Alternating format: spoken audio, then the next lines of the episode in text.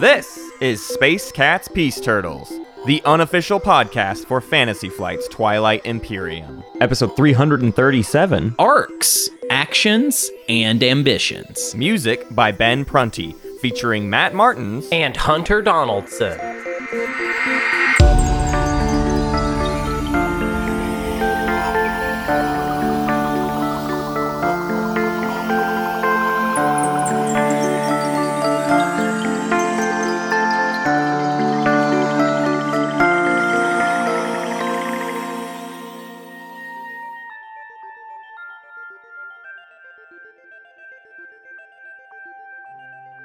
I hope I, I know there are a few of you out there that are uh, are audio minded people. You show up Yep. in my Twitch chats and you're helpful, and I would never Mhm. complain about you in Twitch chat because you save my butt uh, plenty of the time.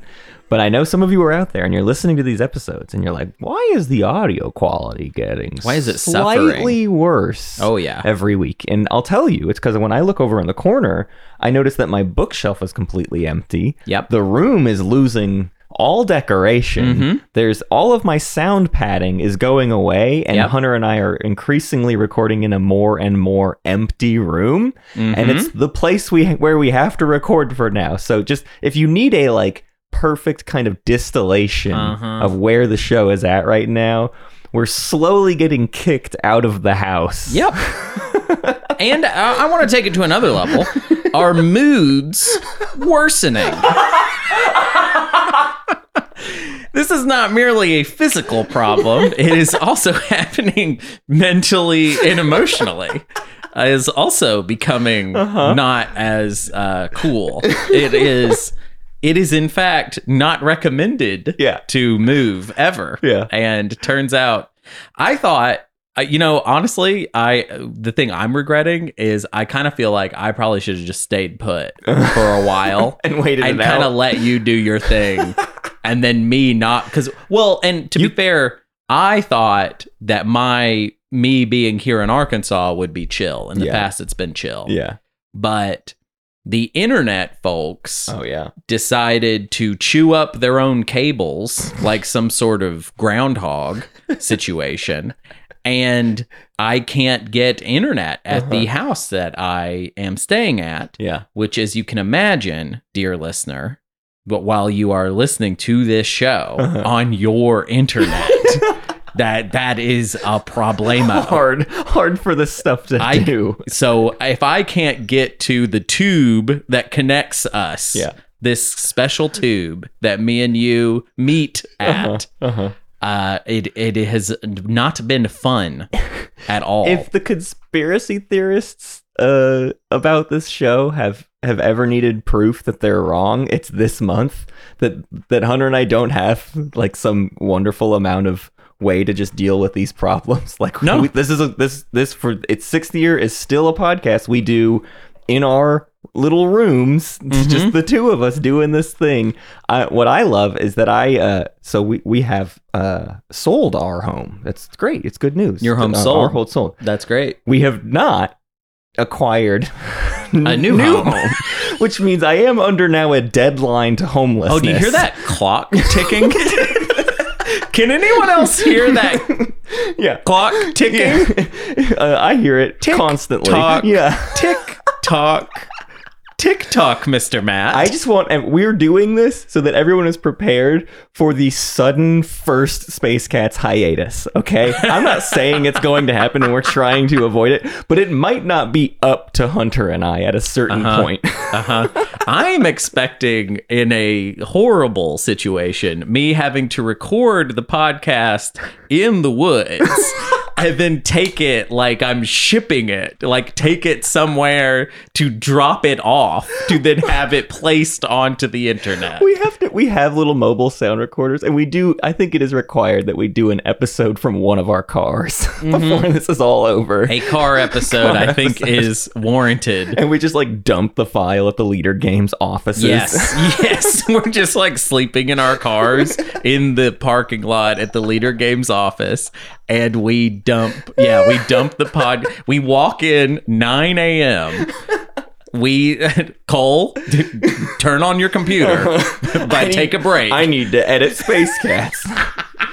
Matt's gonna have to do an edit in, you know, at, on the road, a At the road edit desk or Yes. something. Yeah. Good lord. oh, it's Yeah. so funny. It's uh I you know moving is never fun and Mm-hmm. it's never been fun uh, and I've done a lot of it over the past uh, four years.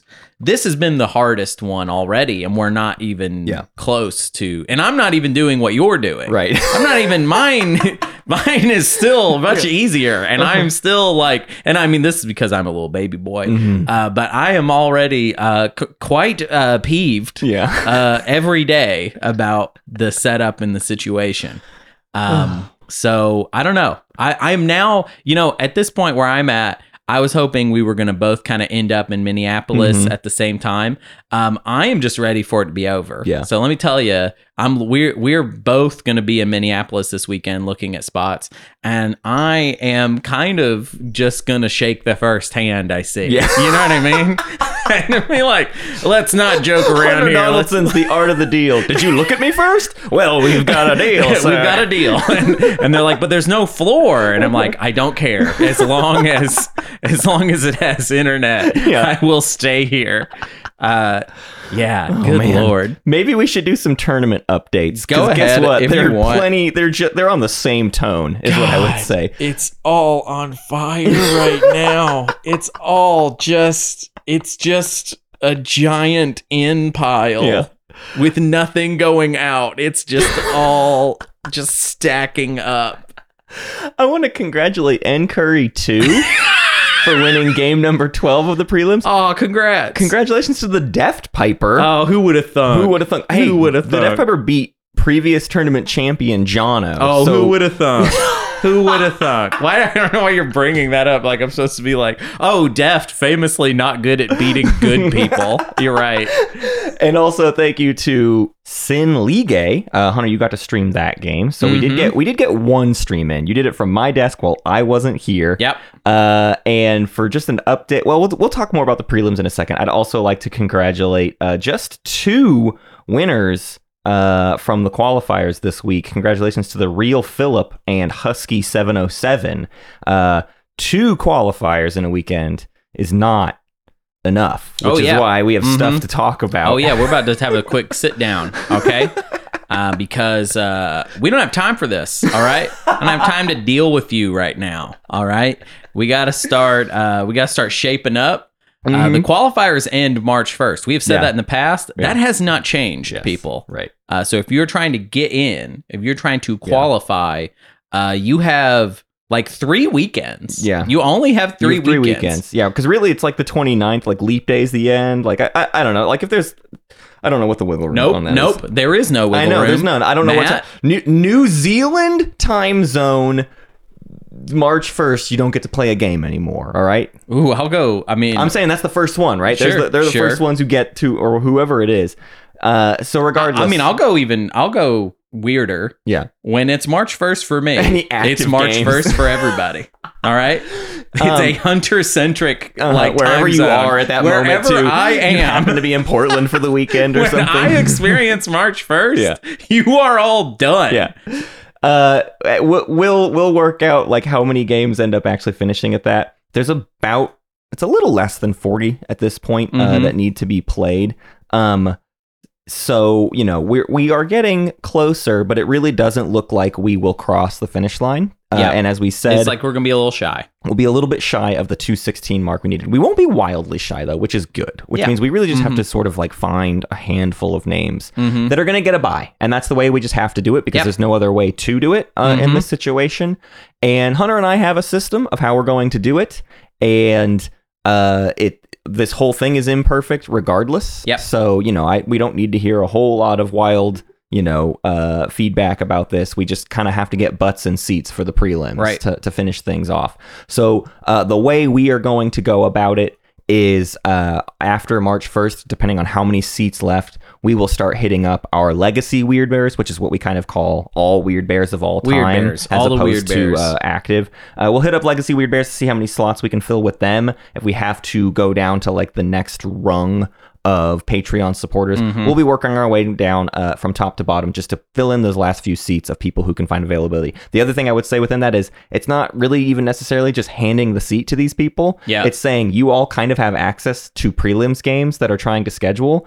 I have plenty of people that are in time zones in the prelims where it's like, we can only get like four people to get one of these games. And if Mhm. you're a weird bear who can Who can do fit that? into one of those, you get the buy. Right. Like I need I need availability uh, Right. buy rounds is is the situation we're in at this point. So the the priority will be we might be shy of 216 and the people that get in are the ones that are our heroes to help us finish schedule out games for the prelims. Mhm. Um on the prelims note, as Hunter and I have been much maligning our schedule and our uh, home And our lives. base of And our operations, lives. our, Our life lives. situation is not conducive to streaming the prelims anymore. And Yeah. we had the dream and the goal to stream uh, like all of the prelims games. That was long before we knew what 2024 was going to look Mhm. like for us. So we last year the prelims were an open call to just get the games done and if you can stream them cool we love you thank you for doing that. And i think we are now opening that up uh, for the prelims as well. Uh, i'll be putting out availability forms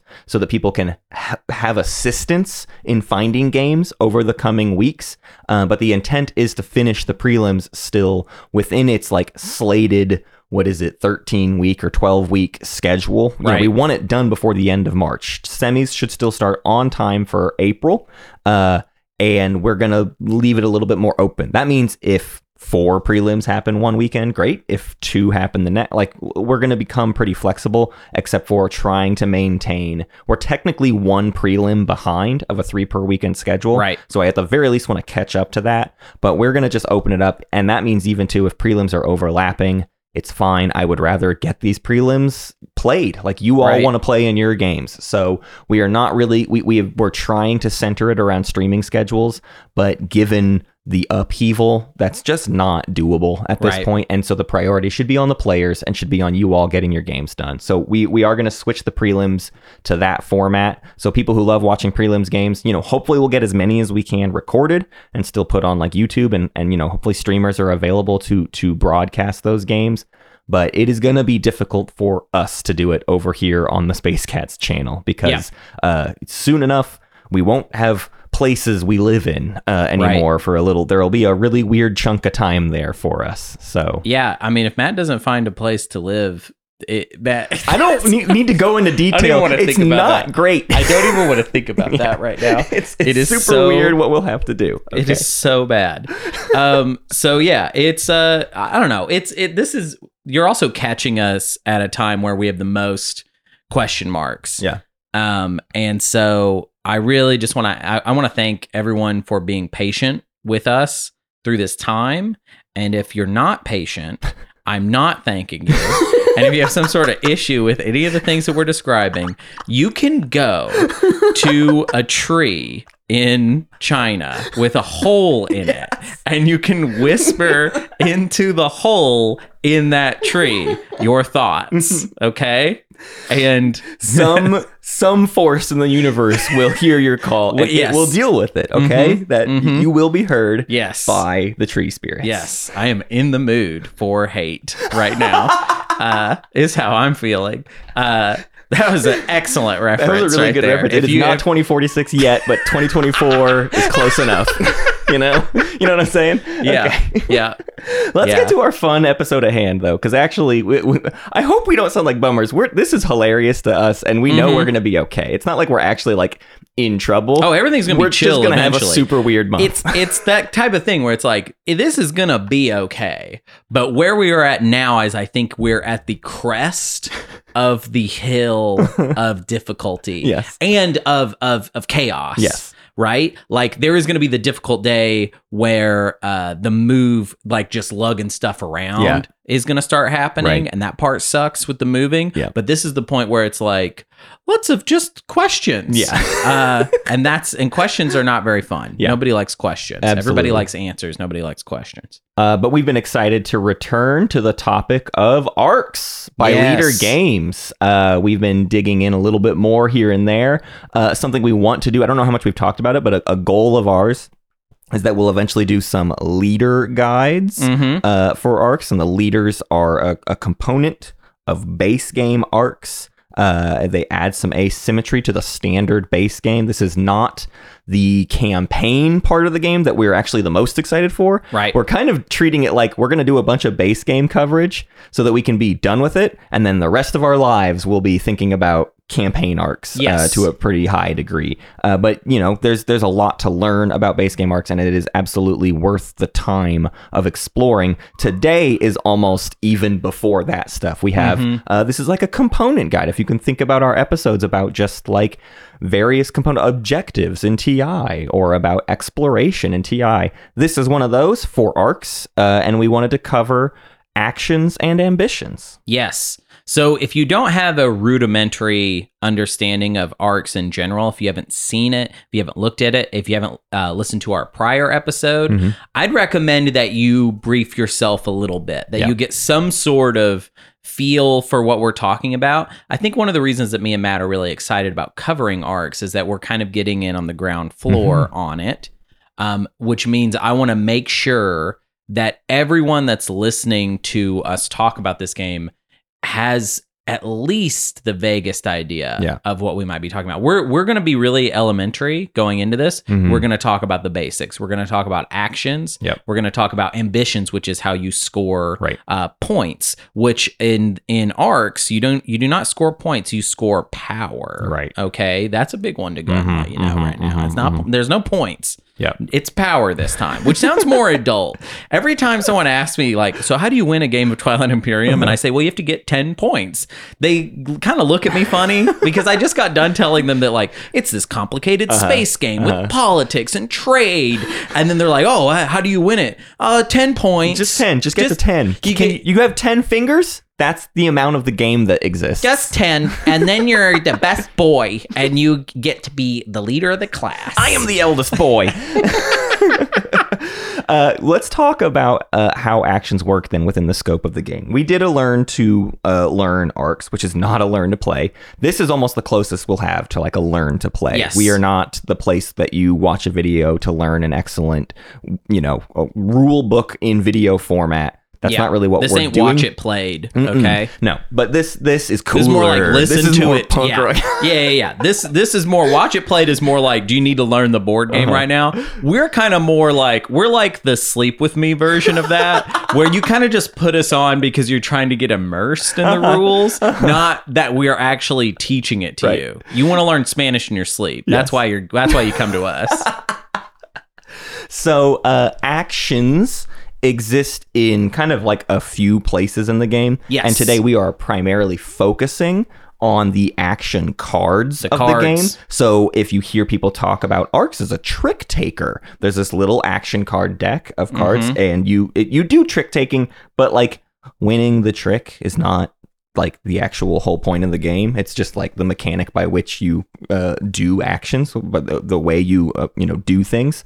Um, so you don't have to think about uh, normal trick taking games where the highest number is like the most critically important thing to get or Mhm. whatever. You, you you can play around in the system, but we're not getting into that strategy so much today. Today we're trying to just focus on what is on these cards, what which of the slew of actions does each card grant you access to, and what are the implications of those actions broadly Yes. in the strategy. Um, and there's a lot of w- things in the game that will alter these actions that we're not really covering Yes. in depth today. We're, we're not doing a lot of exceptions today. We're kind of we're kind of starting at the basics. Yeah. We're going to talk about the actions organized by the cards themselves. So each card that you play has kind of a uh, a philosophy or a suggestive uh, kind of action aspect to it. One of them is called administration. One of them is called construction. They're almost, I mean, they they're they are akin to your strategy cards. It's true. Yeah. But imagine that instead of the strategy card delivering you a single thing that you must specifically do, Mhm. it gives you a slight, at the tiniest little buffet yeah. of some options. And Right. these options are not distinct to one card. Sometimes an action appears on multiple cards. Yeah. In fact, most of the actions appear on multiple Right. cards. Right. So you're kind of always sort of throwing down a little dinner plate and saying i might have i might have a tax uh-huh. and a repair you know i might i might build and repair Yeah. i might move and battle Right. you know Yeah. And what'll be important to note in this is the actions that are only accessible on one card. And that's what makes that card kind of feel unique Mm-hmm. Yes. or important, Yes, important in its various way. My favorite piece, I'll, I'll lead with this. My favorite piece of pre errata we got just about actions and ambitions and everything uh, was from Turmoil Bird, who. Turmoil Bird, if you're on like the Woodland Warriors Discord, you've seen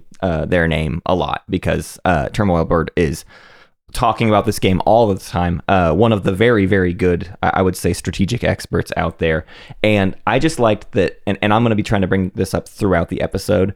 Uh, they laid out all of the actions in sort of two broad categories. There's the prep Right. and the payoff. Right. And every action is either a prep or a payoff and you can think of them in in exactly those terms and and they're not always like directly linked to each other but they are some form of payoff to something you've been doing in the game. And and I just like having that in people's mind of like when you're doing an action you're either prepping or paying off mm-hmm. something that you've been doing throughout the rest of the game.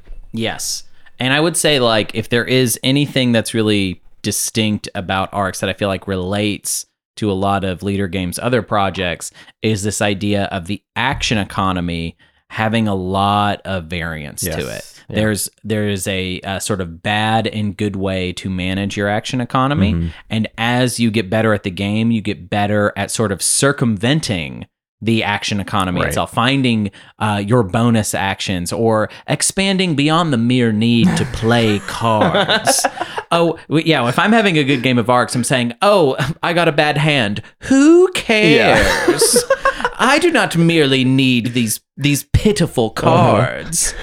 Um, but today we're talking about just the card. So let's get into it. Yes. We're going to start with all of the actions available on the administration Mm-hmm. card. And we're going to start with tax Yes. because I think this is a fun one it is for the sort of economy heads out there. And it's going to sort of illustrate some of the more interesting interactions Yeah. uh, in arcs. So in arcs, you've really got two major types of pieces. Mm-hmm. Uh, you've got your ships that go bang bang and get hurt, Uh-huh. uh, and then you've got your cities. Mhm. Um, and cities kind of it, there's cities and there's starports, Yeah. and you can kind of guess what starports do. Um, but taxing is something you do to a city. Yeah. And whenever you execute this action, you choose uh, one of your cities or one of your rivals' cities that you control. Mhm. Um, and what does control mean? Control in arcs means that you have more fresh Oof. ships than your rival in a system. It's hilarious how quickly we could get in the weeds with anything already in the ours. weeds, We're huh? already in the weeds. Well, what does fresh mean? Okay, fresh, I'll explain later. But how about right now? We just think of there's fresh and then there's spoiled. Okay, Sp- there's spoiled. fresh and there's Uh, spoiled. not not the official term, but I like it more uh, to think of our little tap ships as oh he's spoiled. We've spoiled him. Uh, yeah. Our, and and uh, the thing about cities too is these cities exist on the planets throughout the game board in all of the different sectors, and every planet has a a trait, as it were, a trait that applies to one of our resources. yes. Uh, so the important thing is you choose either your loyal city that you don't have to control, mm-hmm. or the rival city you do have to control, and you gain one resource of that type of the planet that is on. Yes. Uh, and we're not in this episode going to be covering resources like wildly in depth. That's a whole extra big long bonus Mhm. conversation we, we could be having. But the big, like the the easiest thing to talk about with resources is broadly all of the resources give you bonus actions. Yes. This one is to move and build. This one is to uh, secure a card. They Sure. they're- do those things. There's kind of more to it than that, but mostly you'll be taxing so that you give yourself more actions later. Yes. The economy of uh, arcs is very interesting because these resources are uh, it's it's a super kind of low integer game. There's not a lot of resources available, Mm-hmm. so every time you tax, it's pretty important. Yeah. Um, and for now, I will add that anytime you tax someone else's city, Right. one of those other people, one of their cities, you also capture one of their agents. Mhm. Agent is another piece in the game that we will talk about whenever we get to some of the other actions. But for Yeah. now, just know that you capture one of those. Whenever you capture something, you put it in a little box that you have on your sheet that's for your captured agents. Mhm. Um, and it will help you uh, score one of the ambitions, Yep. which is called Tyrant Right. uh, which is an ambition that has to do with being really mean, basically. There's a couple. po- politically mean though. There's a meaner one, but Sure. there's a we've taken a lot of hostages this game. Yes. uh, I suppose. Um, yeah. The the the tyrant ambition uh, applies to all of the captives you gain, and taxing is one of the ways you can gain captives. There are others, but it is kind of like the slowest way you can acquire them because you just get one each time you do it. Um, you're also like we said earlier, you're taxing these resources. And I said, oh, you use these resources for actions. Also, sometimes you just hoard them. Sure. Uh, hoarding the resources is also for three of the other ambitions. Right. All relate to just having the most of the thing. And resources aren't the only thing that apply to that. There are also cards called court cards that have uh, a symbol that applies to each of the resource types, and those count to your total number. Again, we're not really covering court cards today, but that's the other reason you're taxing is to Sure. acquire the goods to score the ambition that we're going to cover in the second half of the show. Yes. So one of the things that I love about ARCs is that when you acquire a resource, uh, what does that mean? Well, you don't have just like a little bank Mm-hmm. Uh-huh. where you can just throw them all in in the bank. You sort of have like a, a, a kind of almost vagabond style inventory Yes. in front of you. Right. You have these little spaces that you can place resources in, and it's pretty limited Yeah. at first. Yeah. You can maybe have like two resources, Right. maybe three resources if you place like a city right away. Mhm. Um, you have this sort of back and forth aspect with uh, your inventory, which is that as you build cities, you can hold more resources. Mhm. Anytime you acquire a resource, you can kind of rearrange. And also, when you have a resource, it is not, strictly speaking, safe from the Yeah, other players. For sure. Uh, in that we will later talk about the piracy aspects Yeah. of this game. Yeah. That's, I would say, the biggest truth of all of ARCs is nothing is ever safe ever. Yes. None of your stuff is safe, uh, save for like, uh, two examples, which are the leaders and lore cards. Those are like your asymmetry that gets to be yours, and we're not covering those today. But everything else is constantly up for grabs, and that's like the difficulty of the game Right. is is holding on to stuff when everything is constantly up for grabs. Um, so that covers pretty much all of taxing. Taxing is just like I I do the pip. Uh, we didn't really talk about the structure of action cards much. Uh, it's very easy. Each action card has a number of pips on it, and that's how many of the listed actions you can do. So on a particular administration card, if there are three pips, you could tax three times. Yes. However, there is a limitation to that, which is each city can only be taxed once per turn. yes. So I have three pips, but if I don't have three cities, I'm not taxing three times. Right. Uh, or three cities, not just that I control, but that like you know, if I don't have three cities to tax, I will not be doing three taxes. I will do as many as I can probably, and then fill it out with the other actions listed on this card. Yeah, I think that basically covers taxing. Um, do we want to talk about repairing? It's a lot simpler. Yeah, It's a we, we started with we started with the biggest one, but it's also like the the core of the game Mm-hmm. is taxing. Like I feel like that is it's like between taxing and battling, that's the game, and everything else is like your support deck. to doing those two things essentially. Uh, so repairing is also on our administration card, uh, and repair is very very simple. Um, if you have something that is spoiled or damaged in uh, in the game parlance, you can Spoiled, make it rotten, spoils rotten. nasty, Uh, stinky. you can make it fresh. You you take it from its only one hit point left to being killed to back up to two, and importantly, with ships, as we referenced earlier, fresh is an important term. It leads to our control. It's Right. how we acquire and do things in the game. So very often repairing is repairing ships to better control a system. Yes. Um, imagine it like this, Twilight Imperium people. All ships have sustained damage. All your city pieces have sustained Yep. damage. Right. There you go. It's all got it. Um, and uh, the the difference between it and TI would be uh, it doesn't all repair at once. The only way you Mm-hmm. ever repair your stuff is through doing the repair action, which costs a pip per unit you want Right. to do it to. So if you take a lot of hits in a in a combat and you have a lot of damaged stuff, it's going to be like multiple cards worth of trying to repair to get your stuff back to full strength. It is a long, slow process Yep. to building your stuff back up. Honestly, it's a lot cooler this way.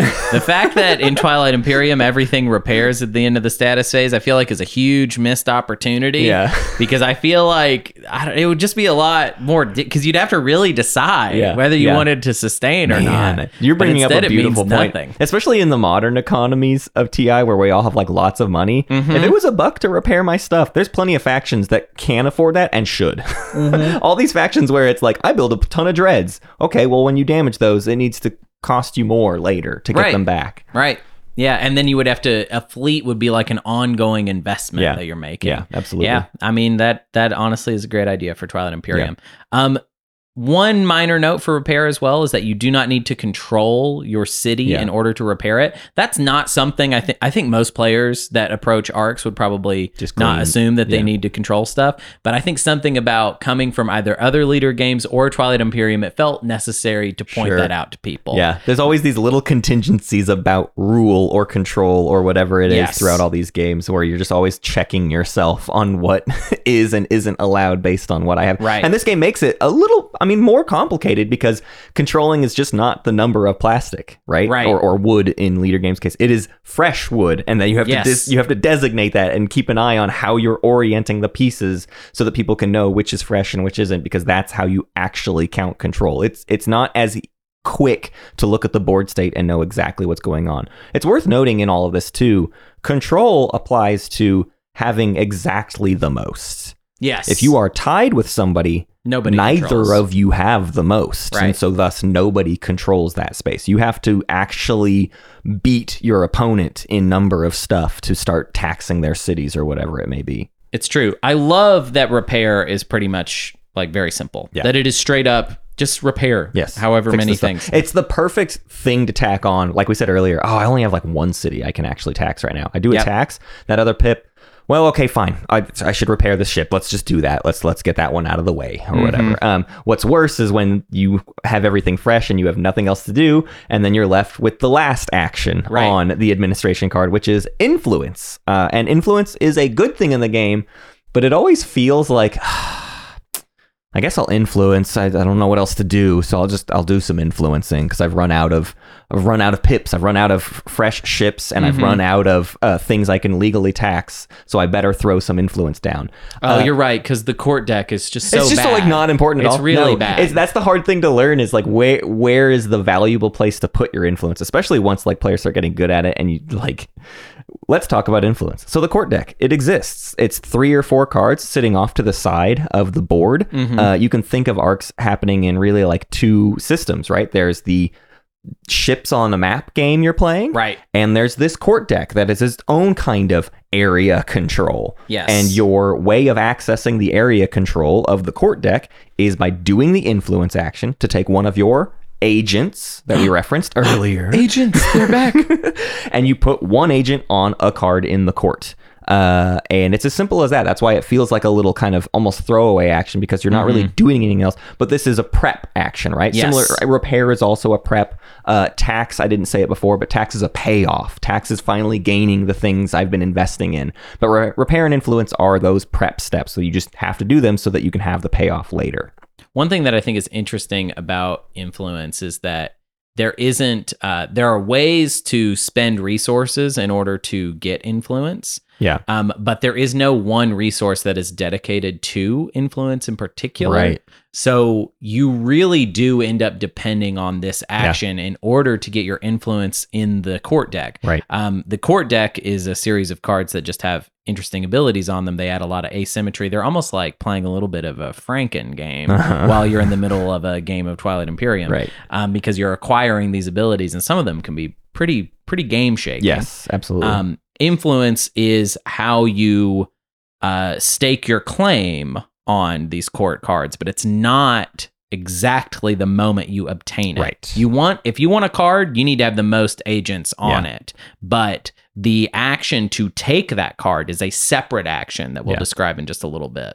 Yeah, I mean, I, if anything, it feels like influencing and its its counterpart securing uh, is the first like real sort of beauty you see in arcs where you're like when you note that influence is on two cards it's on this one administration and it's on another one Mm-hmm. neither of those cards have our secure action Yes. uh, which means you never ever get to just like do both Right. outside of so there's there are ways to do it of course There's ways to do there's everything. ways to do everything but but within the cards themselves you can't just you know do an influence and immediately secure that card um so it's it's notable to me that you you have to do all of this setup that's why it feels like a prep step you've got to get this card so that then next hand you can play your card that lets you secure the thing or or spend your resource or whatever it might be to secure the card uh so I, I think influence is relatively simple.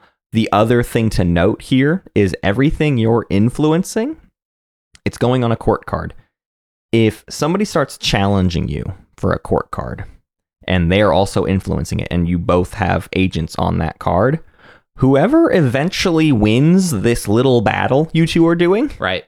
those are more captives, a la what we did with tax. We gained one, but this Yeah. can be a big spike in. Oh, the yeah. worst thing new players do in arcs is two of us get really embroiled in putting like five agents on this card, and really all we're doing is burning way too much of our action economy on something that can be stolen from either of us Mm-hmm. once we've won it anyways uh, but it is notable to, to remember that every time you're influencing you're potentially putting a captive out there for Right. someone to acquire Right. um, so you're trying to get the card but if you're going to lose you're going to lose that agent Right. to to their cause of trying to score an ambition Yeah, it's it is a the best situation for influence is that you are going to be the first player Right. next uh, hand Right. or sorry Yeah. next next, Next card turn. point. yeah next action Yeah. um, because you do want to close that gap between you influencing and you securing as Mhm. much as possible because yeah you don't want to give up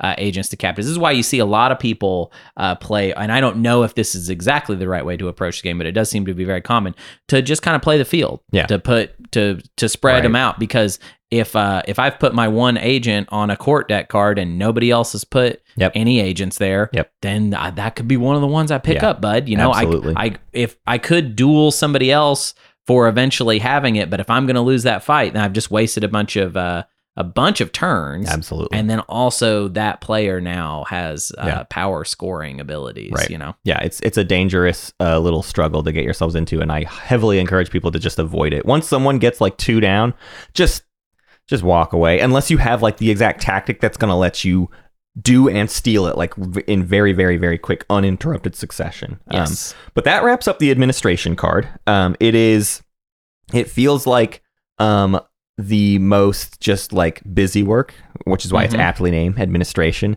Nothing you're doing in it is uh the really like uh capital E entanglement of the game. Right. It's not the battle. It's you know it's not the fighting and it's it's not the acquiring of like the most important stuff. Mhm. It's the slower of the cards, I would say.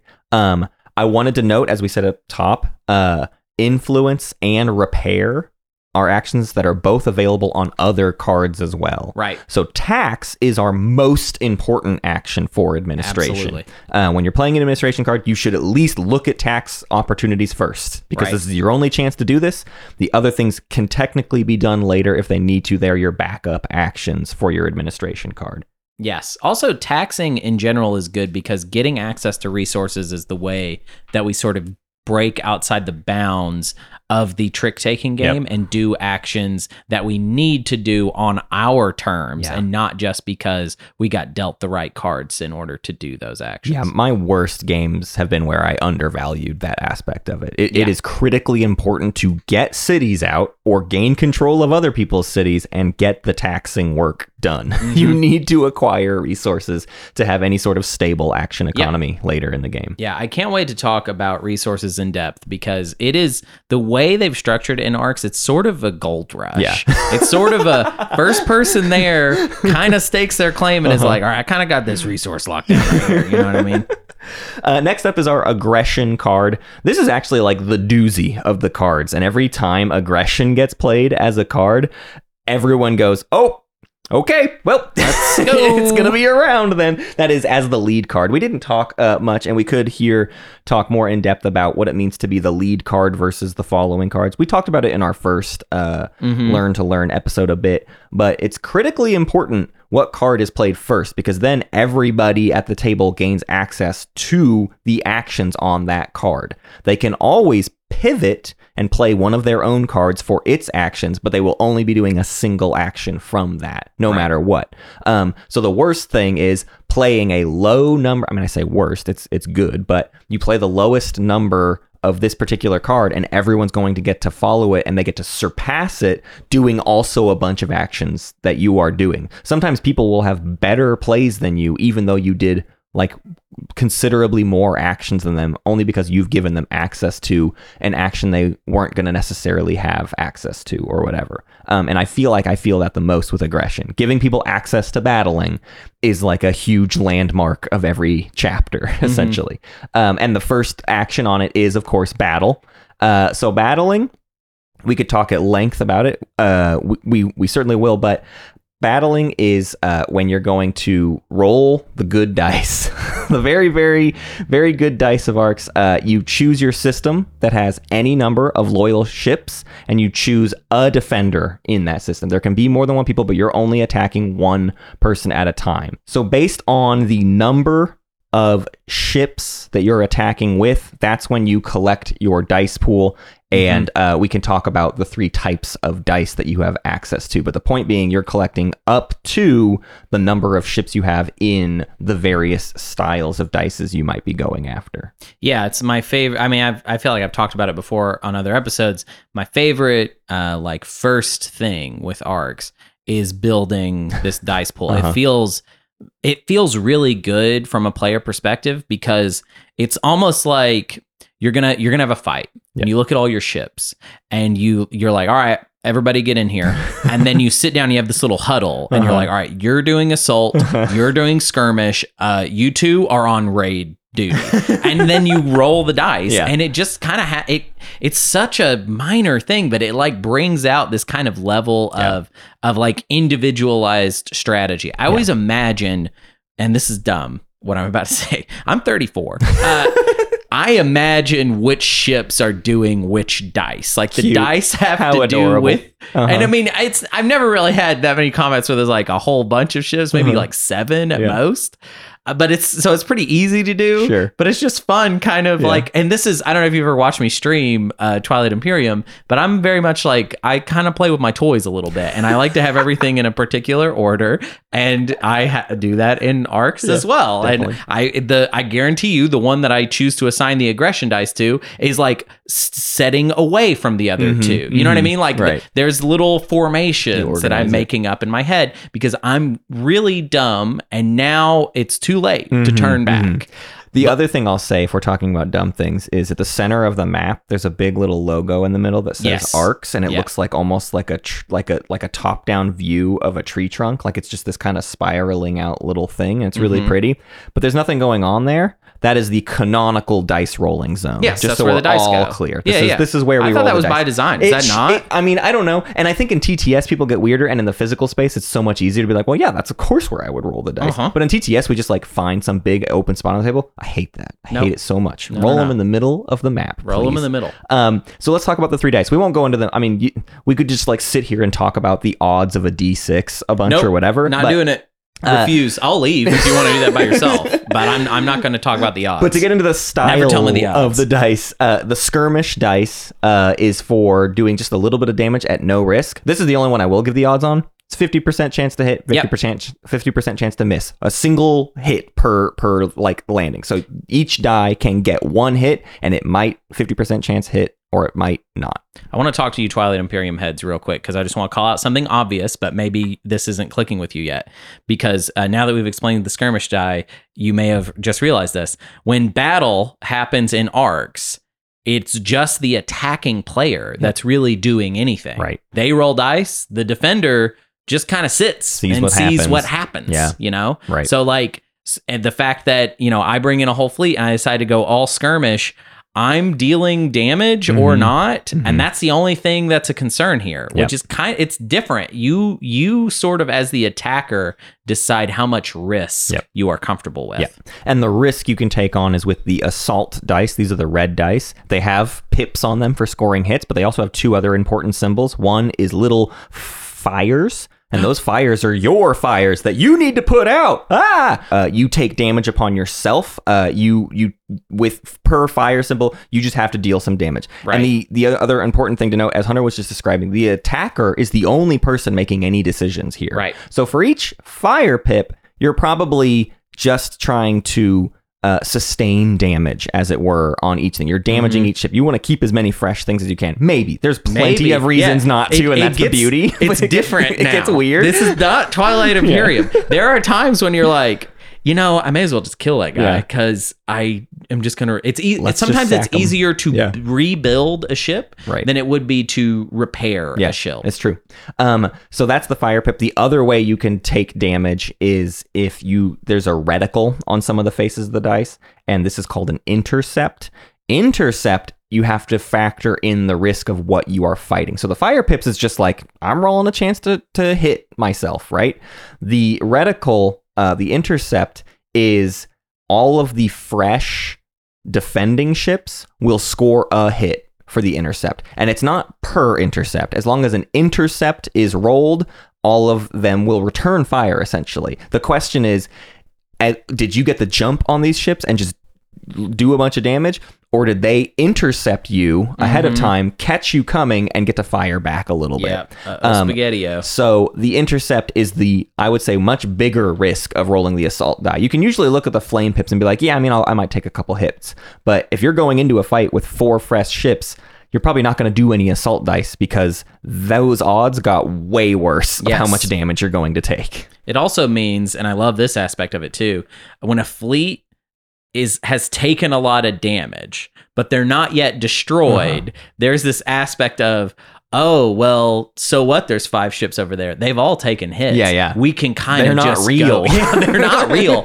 I can go mop them up. Yeah. which is kind of a cool i don't know it's just like there's all these little because we've kept the integers small Yeah. there's all these little like i think kind of cuter story things that happen Yeah, huge swings arcs. in the combat, which I Yes. think Cole is a big oath was the same way for Yes. sure. Where it's just like, oh my gosh, this is a, such a major swing. this single combat just decided. I the like this system actions. though a little better than oath too. systems because uh, there's stuff for me to chew on Yeah. and with oath i wasn't smart enough it was too big. i'll just be Yeah. frank about it i was never smart enough to fully understand the Uh-huh. oath dice Um, so the last die is our little orange or gold die. It is the raid die, and honestly, it's the most interesting one by by a long shot because this is piracy. This is how we steal the stuff we keep referencing. Uh, so court cards and resource slots, uh, where you're putting your resources, have little keys above them, Mhm. and per key is how people steal stuff. The less keys, the easier it is to steal. Uh, so the way raid dice work is you have um, slightly altered hit pips where they actually skip the ships and go straight down to the buildings. So you'll just be dealing damage to buildings directly. Well, so so canonically, what's happening there is when you when you are raiding, you are not raiding the other player's ships. You are Right. Mm-hmm. raiding their cities. So you have to be in a system where there are Right. rival cities, To even unless Right. and this is I think necessary for campaign in addition to just this is a good rule. Unless they have no cities, which we've all been there. and then you can in fact raid the ships. The Right. idea being that I guess because they have no cities, they must be keeping all this They're stuff little on the ships. nomads Where else would they stuff- keep yeah, it? right. Yeah. Uh, so that's the damage you can deal. The big threat here being, uh, and we won't get in depth on it, but if you kill cities, that's generally pretty bad. Yeah. you Mhm. don't necessarily want to kill cities. Sometimes you do, but it comes at great loss to yourself, or it can. Yeah. Um, you need to prep to uh, kill a city. You need to know that it's an option and and potentially avert that risk. Um, the other thing you do is you can roll intercepts with raid dice, so you can be attacked back at. Uh, but importantly, you can just straight up roll keys, and per key that you get is how many keys you can steal from them. So if you Mhm. get four keys, you can steal their resource in their three key slot and a card that's only got a one key cost to it. You can steal four keys worth of stuff. Those are just yours now. They go into your supply. They go into your area. They wherever you want. Uh, this happens constantly. Uh, all the players are always raiding each other for all the stuff that is available everywhere. Yep. So this happens a lot in arcs. Absolutely. I mean, and and so there's the three dice. And the fact that you can build a pool however you want Mm-hmm. is the decision that you will be mulling over. It is the analysis paralysis moment Yeah. of being like, okay, I'm going to do two skirmishes. oh, but if I do, okay, but if all those raids come up intercept, Uh-huh. then I'm dead. yeah. Uh, and yeah, that'll be the thing that uh, that you think about. Also, when you kill stuff in uh, in arcs, it goes in a little box Mhm. that you get on your your player sheet. Um, and it helps you. It's it's actually literally called your trophy box. Yep. Um, which is wow, how okay, super great. uh, and that is how you score the warlord Yep. ambition. Yeah, uh, which so we will talk so about we in the second referenced earlier the tyrant getting agents. That's the nicer version of holding hostages. This isn't hostages. This is we've claimed their empty ships for our own. We're holding on to them. Um, and what's notable too is in battle when you kill stuff because it goes to these trophies boxes. This is stuff that doesn't return to people's supply sometimes until much later. Oh yeah. So you can like attack somebody so much that they have like not enough to rebuild in their supply and they're just sort of hamstrung for like a while Yep. until they can make sure the warlord ambition gets declared, which I know we haven't gotten into ambitions yet, but like there can be many many many turns that happen before those people get their stuff back. Yeah, you know that horrible uh, Vuil'raith Cabal strategy where you just hold somebody's dreadnoughts ransom, Uh-huh. Connor. Uh, you can just kind of do that. Everybody this has game. that ability. That's kind of all like kind of built into Yeah. this game. Now, hopefully, they are taking these pieces so that they can score warlord off Right. of them. But like Matt said, that is not guaranteed to come up, Yep. and it might not even be their fault that Yeah. it doesn't. There are times where I'm ransoming someone. I'm like, I'm sorry, Yeah. I can't return these to you, and they're like, dude, I'm out of pieces. I'm doomed. And it's just like I'm I I wanted to set warlord. I'm like winning warlord and I'm like I want that power, Yeah. but so and so has already set the ambitions for this. If I remember, I'm not going to put this uh, fully down, but I, if I remember right, that's one of the beautiful things about campaign Mhm. is that that's when bartering becomes much more of a thing. I don't want to overstep though and say No, that no, you get to barter trophies and uh, and captives. I don't I don't fully remember, but there are other ways to barter things around these systems. Oh no, I don't in base game I don't think you Not can. base game. Oh. No, you definitely can't base game. I'm saying in the campaign. in campaign. Okay. Uh, there there are things that can be bartered, and I don't remember if trophies or uh, captives are on the list. But I'm just saying, there's there's there's also trade in the wings. Yeah. is what you're saying. Yeah, it's like yeah. if you're like, oh, is there? There's not enough trade happening. Well, it's like if, if the piracy won't satiate you, we have trade waiting for you if you're willing to stick it out. If you're willing to hang out with base game arcs for a couple classes, then we have trade waiting over here. Yeah, sorry. I did just I had to double check. And absolutely transfer asset is a negotiation. Give one captive trophy or favor to other people. So so like we were just saying, it's it's absolutely I can't express to you how much this game uh, expands uh, with the expansion. It is it is multitudes of a bigger game and I just want to tease that for you that that's why we're very excited for for the campaign side of this the equation. Yeah, uh, we we won't talk about it anymore, but we just want to let you know that there's other stuff that we're well, whatever we're talking about that you like. There's like five things that you'll like more that we won't talk about yet, basically. So that's where we're at. Yep, yep, But yep. listen. Le- That's all the battle stuff. Yes. No more battle talk. yep, yep, yep, now we're just going to talk about movement. Right. And you'd think movement would be boring, Uh-huh. except that it's really not. It's super wild. And it is something you really have to keep your eye on. and it, it is going to be like, you know how, like, you play Twilight Imperium and you're like, oh, this is chill. No one can move through each Yeah. other. Mhm. And then there's like that first game where someone researches Lightwave. Mhm. And then you start realizing, like, oh, actually, Lightwave is like pretty common. And then you start realizing, like, that you have to like kind of switch your brain in yeah. the late game. Arcs is kind of like that from the jump. does a little bit of that. Yeah. So so to speak basically about move, uh, you move any number of loyal ships from one system to an adjacent system. Yeah. So you can move a bunch of ships. But the move is to go from one place to another. That's very similar to Movement root one. in this regard. This, Movement this one. is No this is gravity Root. drive. Right. Um, but you you uh, can very quickly and easily alter this. Uh, I would note here, though, just to talk about the map a little bit. These adjacent systems. It's it's notable that there are six sectors on the map. In base Yes. game, you'll only ever be playing with about four at a time. Um, I think even less if you go down to two player. Um, but you have a gate, which is a planetless system that is Mm-hmm. sort of the entry point to all of the. It's like little branching paths that each of them go down, and so each gate gives you access to three systems. Yes. So when you're talking about a move, you're probably going from a planet to a planet, or you're going from a planet to the gate, or the gate to the planet. There are two systems on the board where you can actually avoid going through the gates to get access to the planets in the other sector. There's like a little bridge essentially to get between them. But for the most part, the moves are actually very restrictive. If you want to get to a new sector, you have to go through the gates. And so then the gates become very important areas of control, even though they don't net you anything, right? This is Right. not where the planets are, where I can tax them, but they're the uh the space control. And guess what? They get triply more important because we have to talk about catapult move. So uh Hunter earlier referenced there's another building we've barely talked about. Yes. There's these beautiful The little things called starports, and it's easy. That's where you build the ships from, They build right? ships. That's simple. Oh, that's Except it. also they're the craziest thing. If uh, if you are starting your move from the system that you have the starport in, Mm-hmm. those ships can go into the gate ring. We'll call it the there's the the six gates are all adjacent to each other in a in a sequential circle, one through six, and then it repeats. It goes back around. The six is connected to the one. You can go around that little gate circle as many times as you want in the catapult move, as long as nobody else rules in the gate you're trying to get through. Right. If no, and and that again, that's that's ruling.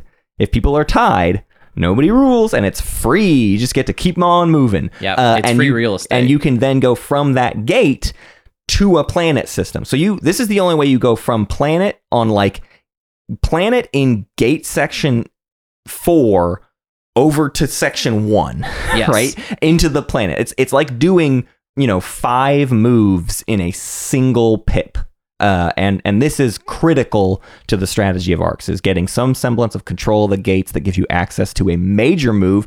This is on the same card as battle as opposed to our tax and secure situation. Nope i can do a move and do a battle. If i have three pips or whatever i can move ships from here, move one more from over here, and do a huge battle, or do the big move and do two battles to just absolutely decimate your stuff. The best thing you do in arcs is do a huge move, do a battle. That first battle is like six skirmish dice.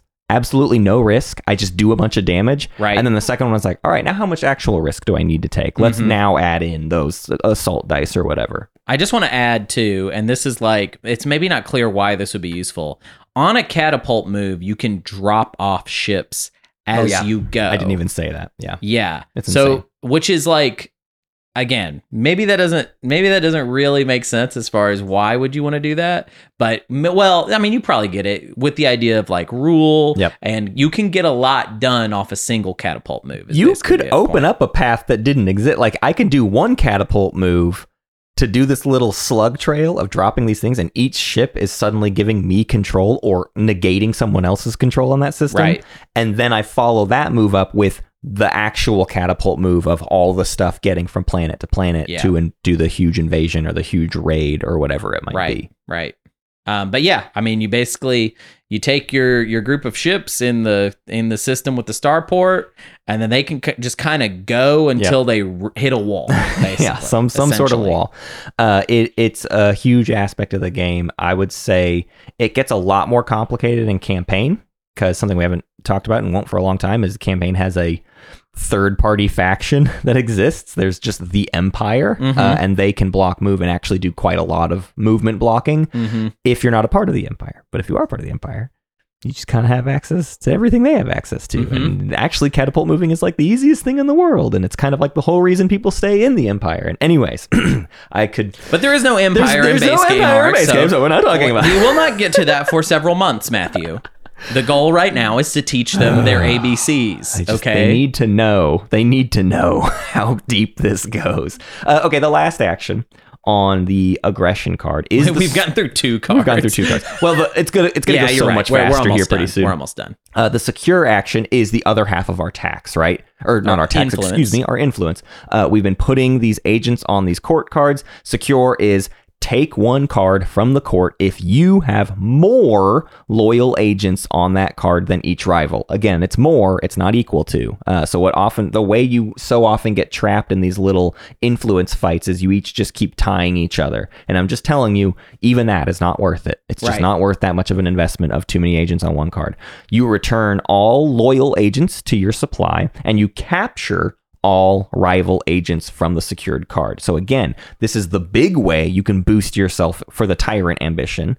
I would note here that Tyrant ambition I think is the one I see declared the least. Um, especially I think right away players learn how to kind of avoid offering up too many captives in the court deck thing. I think I think one of the first lessons you learn is the one I keep harping on of like don't get into this locked war with somebody. It won't be worth it in the end and you'll just give somebody way too many things for tyrant and then they'll just easily score it later. You can keep the tyrant numbers really low generally Right. speaking. But I also find that that Tyrant is one of the ones that I'm most likely to be able to plot a way to declare the ambition Mhm. as I am also securing and taking Yeah. or taxing or whatever. Right. Like so that I can sort of say, here's the tyrant ambition, and in that same action, I am uh I'm I'm set up Yep. for it. Yep. So you're gonna have to catch up to my lead or whatever. So I mean it is it it's a pretty sneaky one.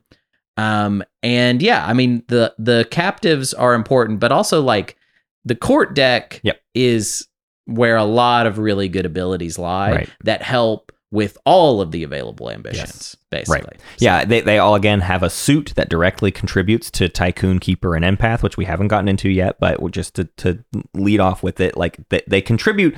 I mean, what we're saying is secure actually contributes to four of the five ambitions. Yes. technically speaking. And honestly, the fifth one it does contribute Yeah. to indirectly. right, right, Yeah. yeah. and and I mean that's true vice versa, right? Battling. Usually, I'm using it to take other people's cards to get the stuff. Uh, I had a game where someone was investing really heavily in their ships and using battles for stuff, and I was like, "Wow, actually, battle actions are the only thing you need in this whole game, and you can just win ambitions every single chapter by only ever doing aggression. Like, you absolutely could just win the game that way because you let everybody else do their little influences and their little secures, and then you just go take what's yours, Right. whenever you want. If you've got enough ships to do it, and other people haven't planned for you, you you can just take. Um, You can also though the vice ver- vice versa is also true. I've won games off of like all right, well, uh, I kind of lost a lot of my ships and cities, and we're just barely hanging on. But I do have these friends, Right. And as long as we keep them, I'm gonna be all right. Yeah, I've definitely been like on the run. Yeah. as far Right. as this game is concerned before. Um, so that wraps up the aggression card. Uh, the aggression card is super notable though for having two actions on it that are unique to it. Both battle and secure Yeah. are only on the aggression card, Yep, which yep, is yep. why this is such a critically valuable card. Also, important to note that aggress- aggression cards across the board have like one less pip than all of their counterparts of their Mhm. other suits. So aggression cards are really limited in the action economy, and two of the critical payoff actions are in it. Mhm. So your aggression cards, I think generally speaking, when you get your six cards in your hand at the start of a chapter, you're like, how many aggression cards do I have? And what can I do with that? Right. Uh, and if I don't have very many, that's the plan. Like the plan Right. is like, okay, we don't have aggression to go off of, so we have to come up with a new way to make this round work. If I do have aggression, how do I lean into having that pay off in all of the best ways possible? Yeah, it's always about leaning into whatever hand situation you are at. Yep. Um, but yeah, okay. We Next have- card. Yeah, we have two cards left, but we actually only have one action left to talk about. Yeah, we're everything basically else we're done. basically done. Uh, and especially since construction, uh, the action we'll talk about is build is very very simple. You may build a building, or you can build a ship. Uh, there are plenty of little uh, finicky things to this. For a building, uh, you have to uh, be in a system with a loyal piece. So you can place one starport or city in an empty building slot in a system with a loyal piece. What's fun about this is that means you don't have to uh, control there, but what you build if you don't control there comes out damaged. Uh, Mhm. And the same is true of once you have starports down, you can just build ships out of your starports, out of your loyal Right. starports. But if somebody else controls that system, those ships come out damaged. Right. Yeah, so you can you can build sort of under fire, but it's not going to be fresh Mhm. stuff, which is you know, it's bad. It's bad to build damaged things, but I think the intention here is for if you have multiple pips, the second action on bill or on construction, I'll go ahead and reveal Yeah. is repair. Right. So there you go. Yeah. That's kind of how you yeah, could make. you could build that, thing. You're, it's it's three to 2 Mhm. You build, but that's not fresh, right? It comes out damaged. You immediately repair it. Now we're tied. My third pip is another build in my second starport in there, and that one comes out undamaged, right? It comes out Right. fresh because now I'm tied. Nobody controls. We're good to go. Right. Uh, very very easy to do that. Um, I think build is uh critically important in that first chapter basically. Yes. chapter one is construction town is mm-hmm. when everybody would love to have all the construction cards or everybody just wants the construction cards getting played because we all would like to amass our stuff. I would even say if people are playing the construction cards and you're ignoring it that means you're falling behind in ships and th- that's not an impossible thing to deal with but you need to know that that's what's happening is that you're falling behind in the ships Well, also building cities is really and building important cities and because bu- building your- everything yeah Again, your inventory slots correspond to how many cities you've Yep. built. Yep. So as you build cities, you get more slots to place resources, and resources is your way to Yep. score points and to get around the kind of locked action Yep. economy and get into the cool guy zone. We'll call it. and we'll talk about it more later but there's also additional uh, at the very very end of your city track there's even more points on the Oh, they- line there's- for you if you build all really the ramps cities, you up. get some bonuses, Yeah. some straight up plus two bonuses. So construction, uh, its unique ability is just build. It's the only place build is located, but repair is kind of the fallback there. hmm Sometimes you get into a situation where construction cards are completely dead in your hand. Yes. you don't control anywhere, or, or you you don't. Sorry, I, I should say you don't exist anywhere where there are empty slots. By about the mid game, a lot of the planet slots might just already be taken Yep. over, and you have It nowhere happens. to build, and you have all fresh stuff, so you have nothing to repair. So sometimes you're looking at your hand, and you go, you know what, construction. That's a bunch of copies of whatever else I might need to Right. do based off the lead card. Those those are your first cards to copy with, generally speaking, uh, in in like the mid to late game, I would say. Um, and our last card is mobilization, which has nothing unique to it. You Mhm. can either move or influence, There you and that's all you do with it. So move is all, or a mobilization is also a card that is like it's good, but it's not quote unquote important, right? Right. It is not. It's not unleashing something you don't have access to elsewhere ever. Um, so mobilization is also kind of a card that sometimes gets worked into a pivot or some other plan. Maybe that's what you secure or uh, uh, you seize initiative with. It's just like, well, we'll just burn the mobilization so that I can get the card or I can get the lead card for next thing to to do a better action. Right. But just to go back to to move real quick, having a lot of movement Yeah. can be buck wild Right. if you have a lot of ships on the board. Yeah. So you can get a lot of weird, Well- even blocking people stuff Man. done with And- just movement. and we're not getting into resources, but I, I just downplayed mobilization and I can hear the big ARCs fans uh, sort of like losing sleep over me doing that because the, the problem is, as you were just noting, mobilization has a lot more pips. One of our resources is the weapons resource Mhm. that uh, it doesn't add actions. It turns all of our pips into uh, battle actions. I'm Mhm. allowed. It adds battle to a card. right. So guess what? Mobilization is super great for. Yeah. Actually, a bunch of For moves fighting. and battles. Yeah. It is a great backup aggression card if you have access to weapons. Right. And that's I mean, that's what's so interesting too about the action economy of this game is that we've got this kind of locked in trick taking Yep. thing where we're like, okay, we're we're kind of just playing our hands as we get them. And then we have this whole like way to sort of get outside of that system. Yep. But the key thing is even that system is asymmetrical. Yeah. So yes, you can climb out of the trick taking game, but not evenly. you, you're climbing out at an awkward and angle with some here. really intense limits to it as well. oh, absolutely. So yeah, it, it is like it is a game about uh looking at your current situation and saying, okay, what can we do right now? It's about short term planning, Yep. which is why when we get to campaign, hmm at, because campaign really brings the long term, Yeah. the long view of the game. Right. Um, this is going to be really about like when you're just playing base game arcs. It's really about I think being in the moment Yeah. and looking at your current situation, evaluating what is sort of my best case scenario given these options. Right. Yeah, I can't emphasize enough how scrappy base game is compared to campaign. Yeah. There's so many other contingencies for campaign, but base game is just like, well, let's start punching each other. Come on, let's let's do this. Yeah. uh, so let's take a quick break, and then we will actually get into these ambitions we keep referencing. Yummy.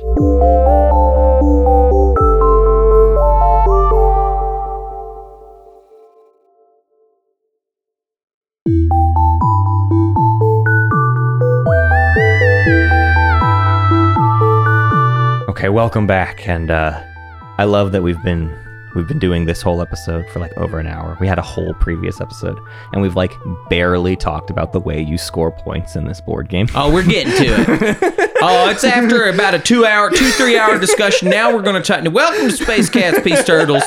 After about two, three hours of prep, we're going to let you know how them points How you work. can maybe win the game. now we're ready to start talking about talking about how to win the game.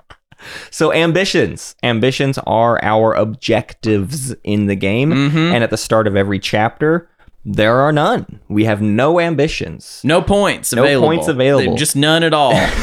And the cards Sometimes you play with people that don't even set ambitions, and Yeah. then you're just I don't know what you're will doing. just never do I've nothing. Played, I've been like, Yeah. oh, what's going on here? And there's just no points Yeah. available, no way to get those. sometimes your table is so scared of the entanglement popping off that you all agree like hey if we just don't do any points we just like don't have to deal with this problem yet and we'll just do it next chapter and you're all Uh-huh. like oh okay they, no, let's do that let's like not I will say Cold every War single this. time that's come up, I've looked around and been like, what are, what's y'all's Hunter's addicted deal? to the points Like, Hunter wants the points It's it is the board game equivalent of that Portlandia sketch where everybody pulls up at a stop a four way stop at the same time and nobody No, you wants go. to go. No, you go. No, no, you no, go. no, No, you no, go. no. No, you go. You go. You go. Uh, so ambitions, though, also are complicated to declare. Uh-huh. Uh, so, so declaring an ambition is to set it forth as now the ambition we are attempting to do. Mm-hmm. And as the game goes on, it ramps up in how many points it's worth. I don't have to like belabor you with how that works,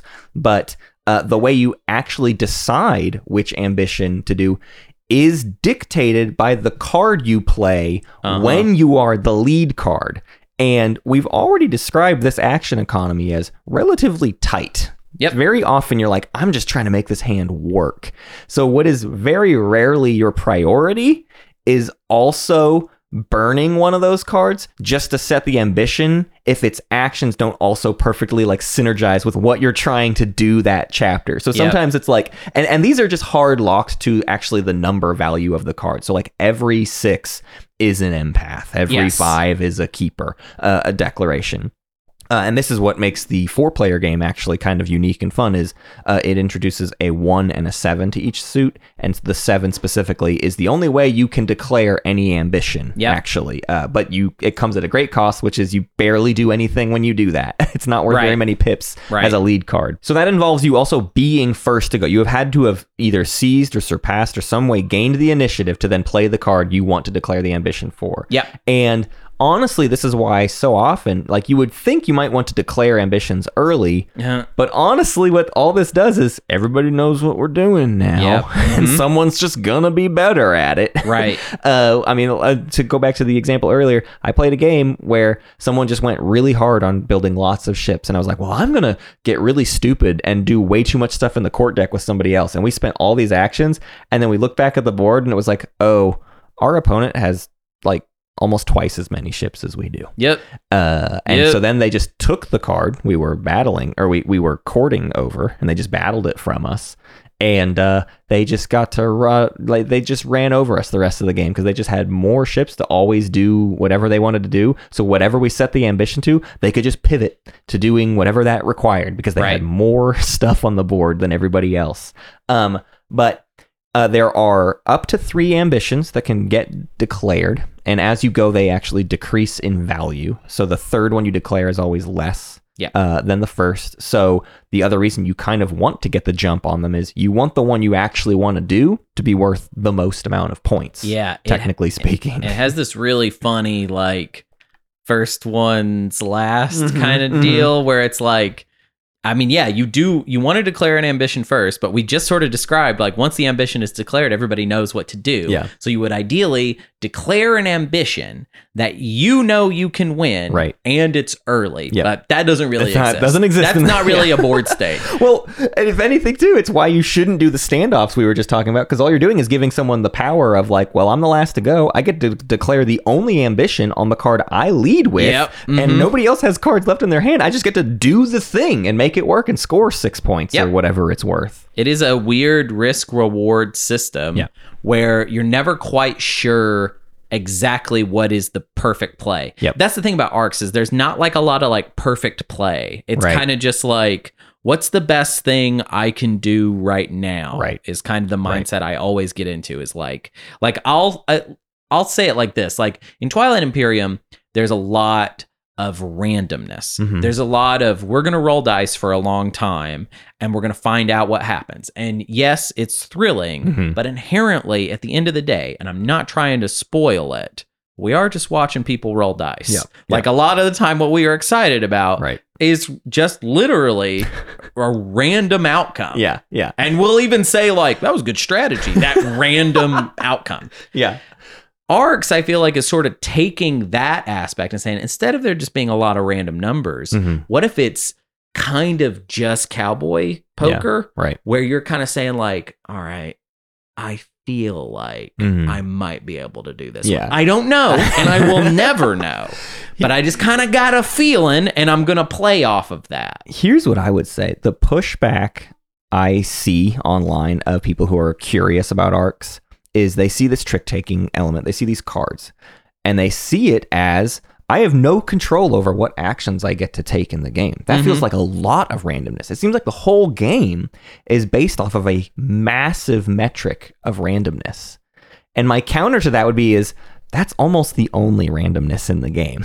like everything else is insular economies that we can take from each other with. Mhm. Like there's a randomness to like which court cards come up first, Sure. but that's not an imbalance to anybody in particular. The randomness is what cards you get in your hand and like when you roll dice, but you can mitigate some of the risk of your dice rolls as well by just like doing the safe skirmishes or whatever it Right. might be. You you, you can have some uh, you can mitigate the risk to that.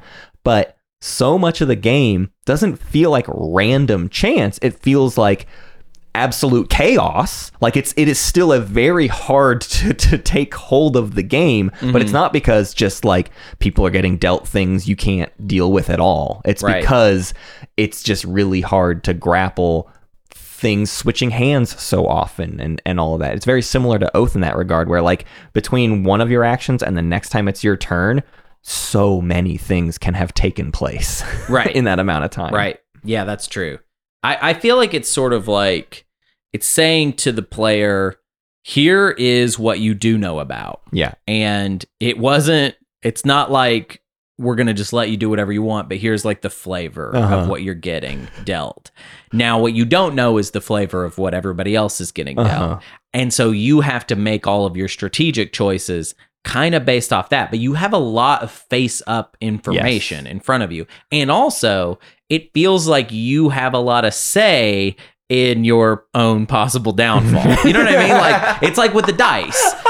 They're in, they're saying like here you can build the pool Uh-huh. however you like Yeah. and then find out what happens to you you know but you you, You got to choice. you got the choice of every individual die Right. that's a lot of like players getting to decide for themselves how Mhm. this is going to play out i am deciding what ambitions to set Yep.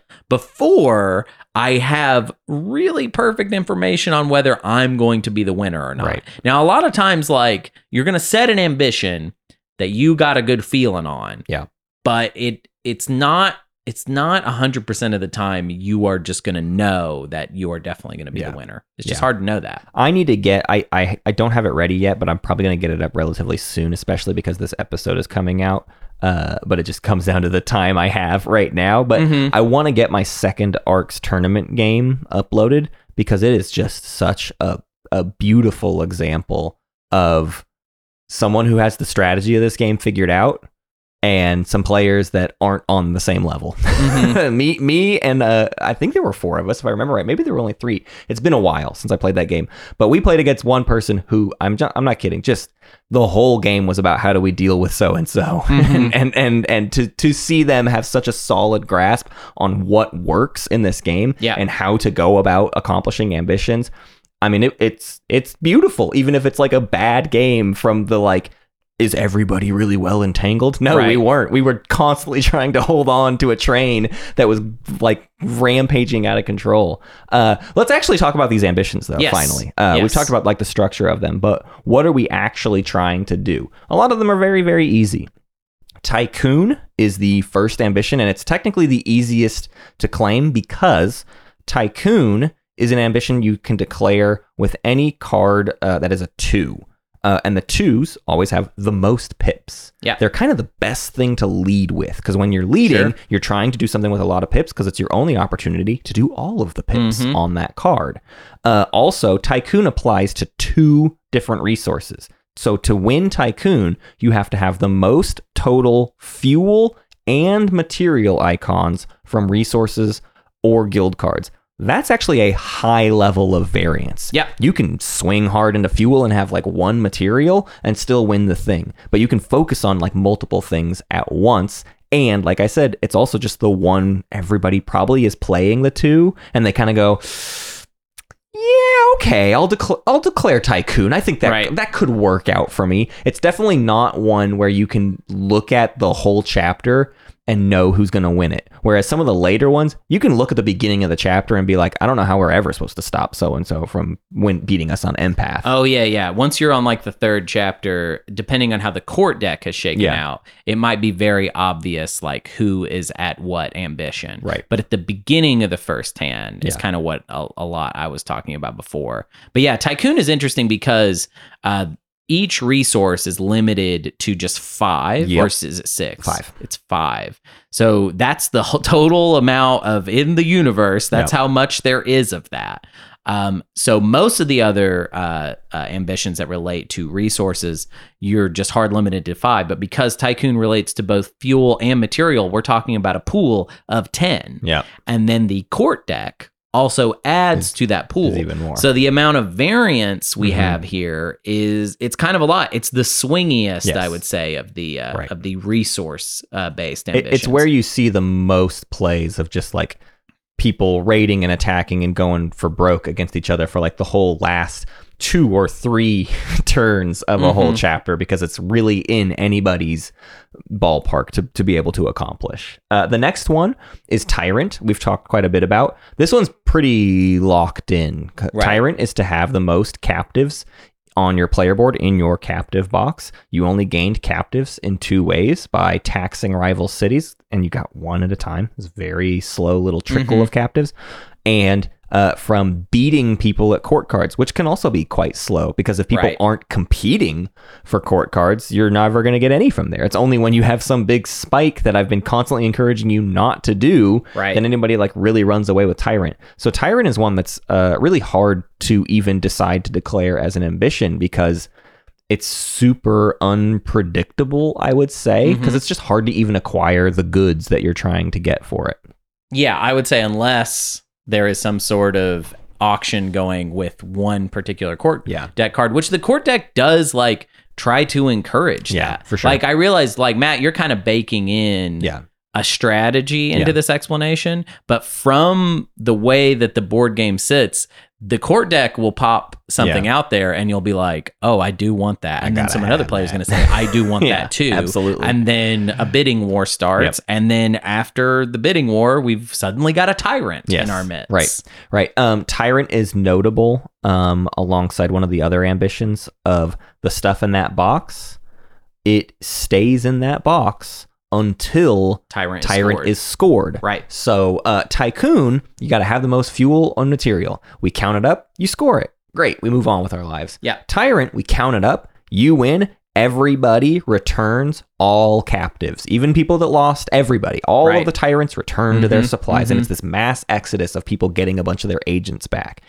Agents aren't something you run like wildly low on, so it's not that big of a deal, but it's notable that you're not getting any of these things back until Tyrant is scored. Right. Uh, the next one though is Warlord, and that's the much bigger deal we were talking about earlier with battling because it's have the most trophies on your player board. And trophies is anything you've killed in battle. Yep.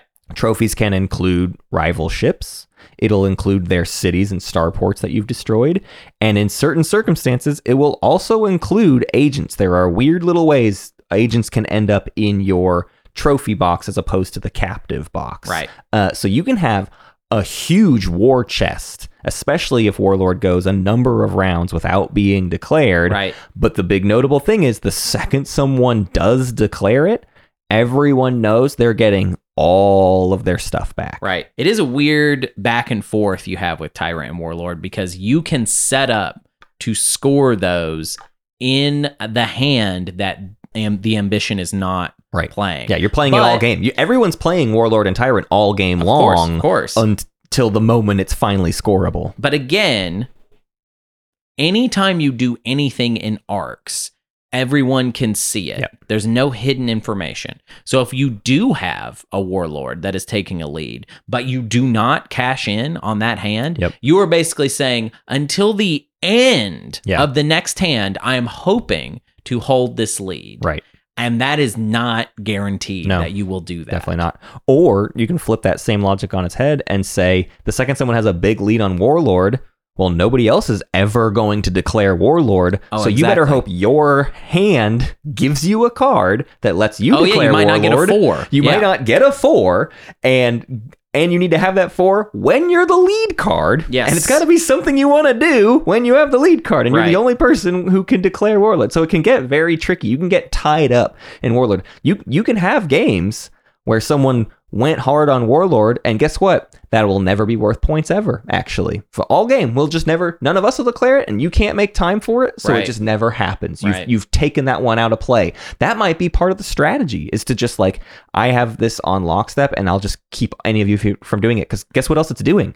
I'm hoarding your plastic from you. I still probably have or would from you. I have the advantage over you if I just keep your stuff lower than mine, and you never declare this. So mm-hmm. sometimes you get into a situation where nobody wants to declare it, but they go, if this goes another chapter, I don't have units left. Mm-hmm. so we need to declare the third ambition. It needs to be worth three points as opposed to six Right, or whatever. right. But the Mitigate- third, we'll mitigate finally let. Warlord get declared for minimal points so that the person who's been hoarding all of our stuff has to release it to us and we can rebuild for the final chapter. Right.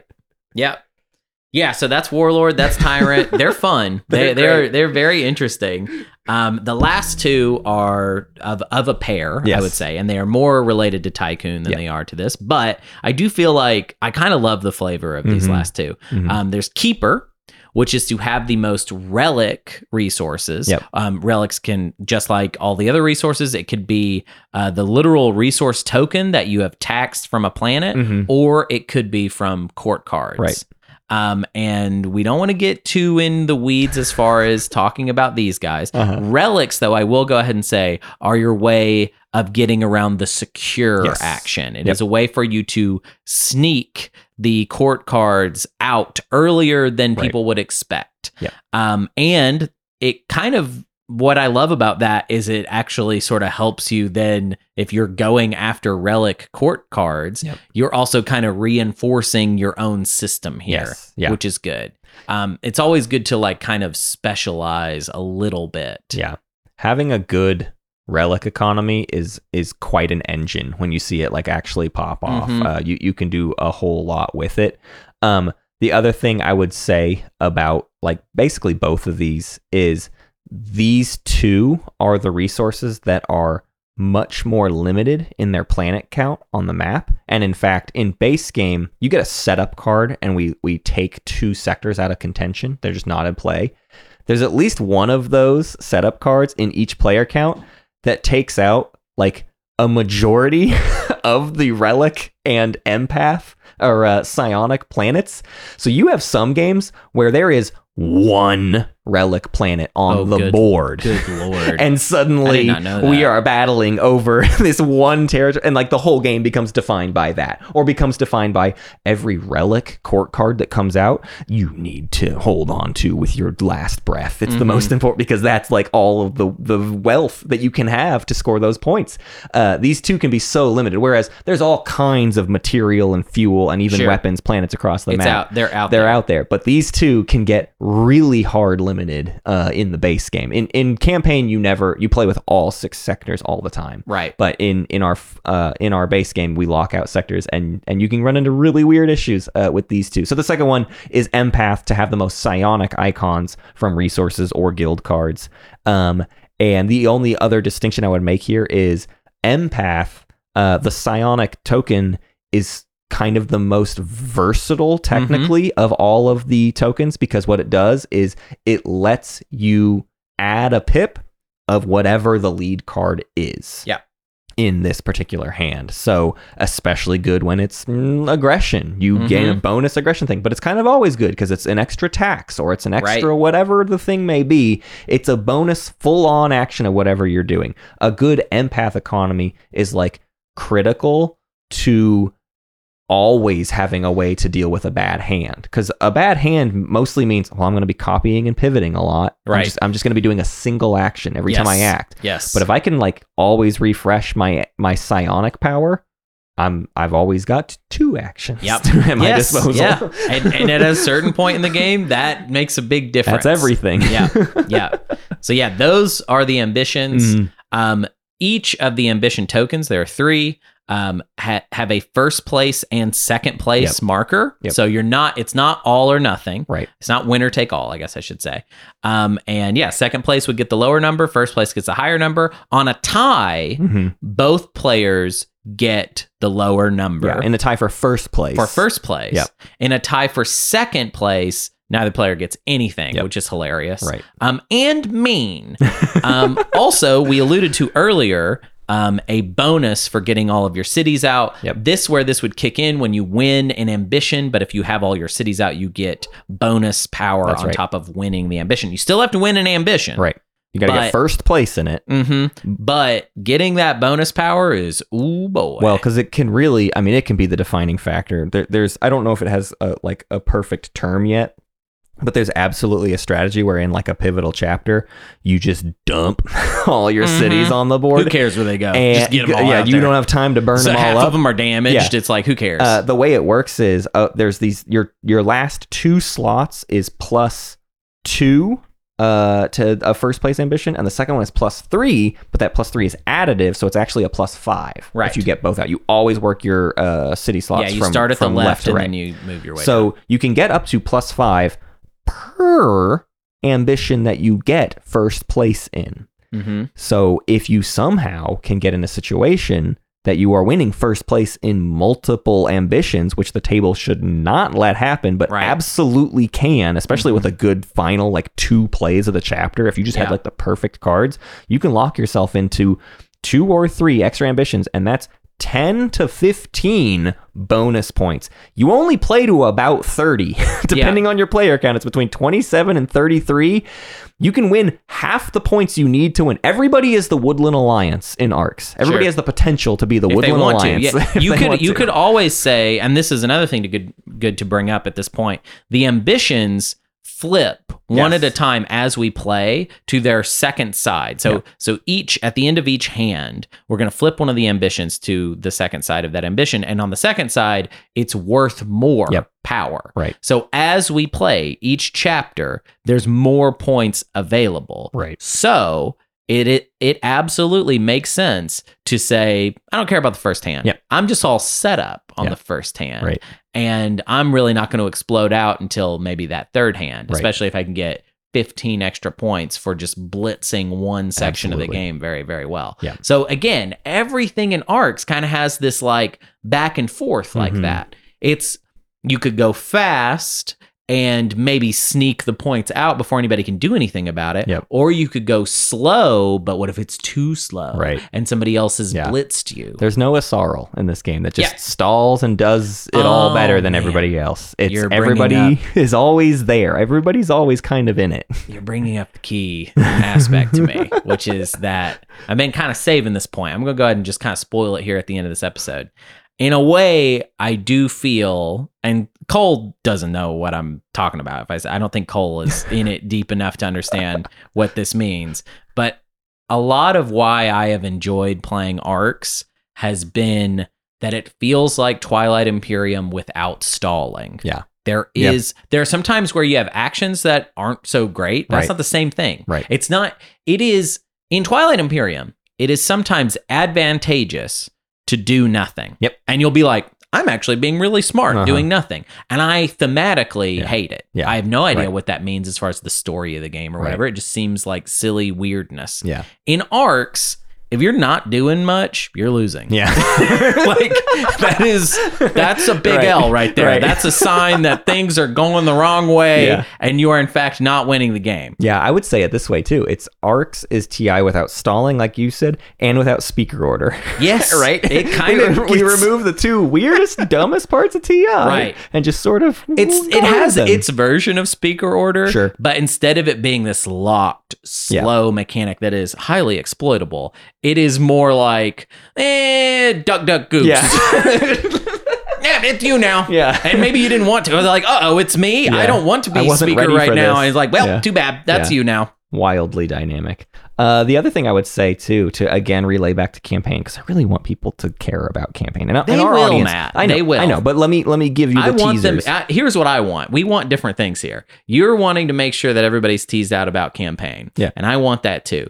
But I also want them to go down a healthy journey of course, into the rabbit hole of this game. I agree. I am I am Hansel and Greteling these kids is what I'm trying to do.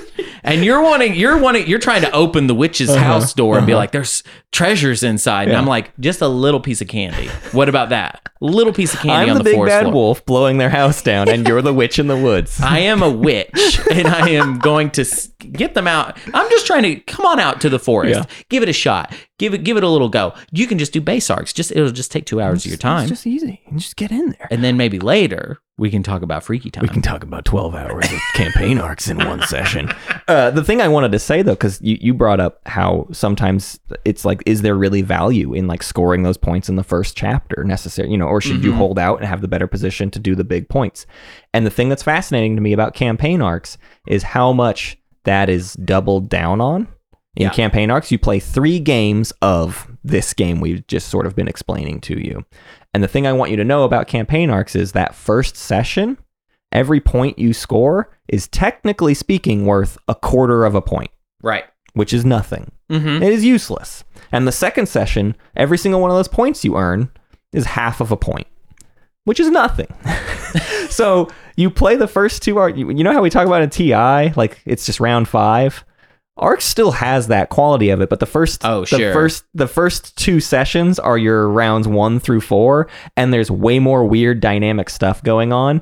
But it's still session three is like the entirety of second half of round four into round five into round six. Like Mm, it's I want to go. I, I got another way to explain it. I got another way to explain it. That, and this is again, this is too early. But first game of campaign arcs and second game of campaign arcs is both the draft and Franken. yes.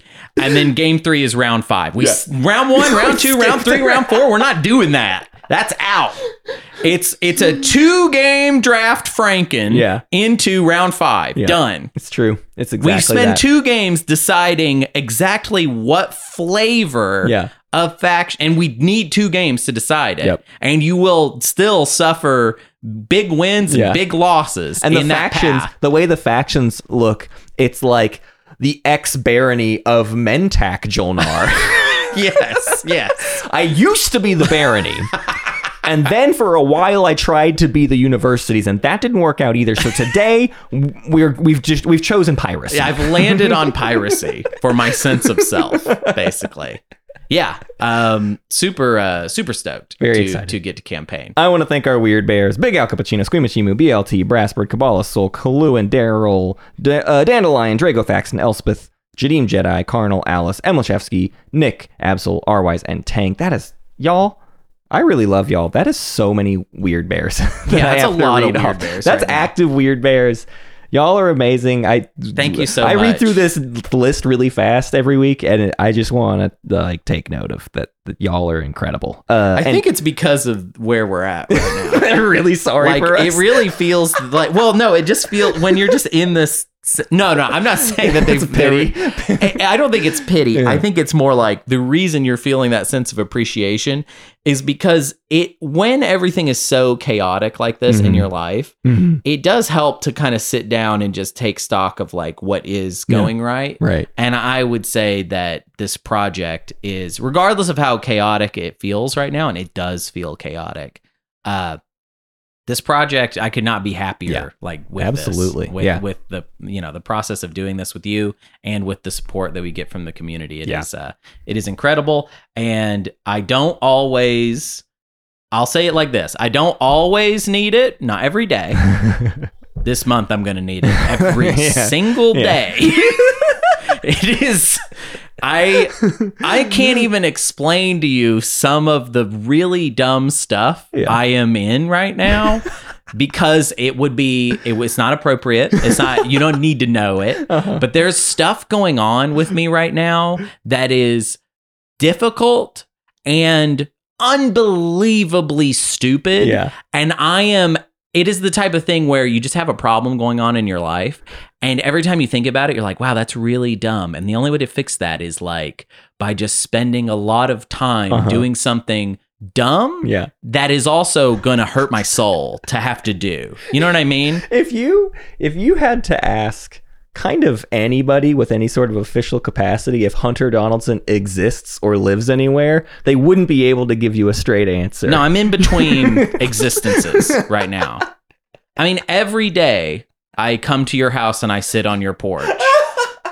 And like that's fine for a day, but every day I'm working out of a tablet.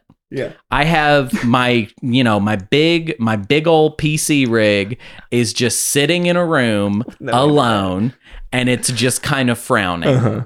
And meanwhile, I'm looking at the calendar of all the, the Mhm. stuff I got to do this month. And I'm just kind of like, wow, that is going to have to be scheduled in between your life. Yeah.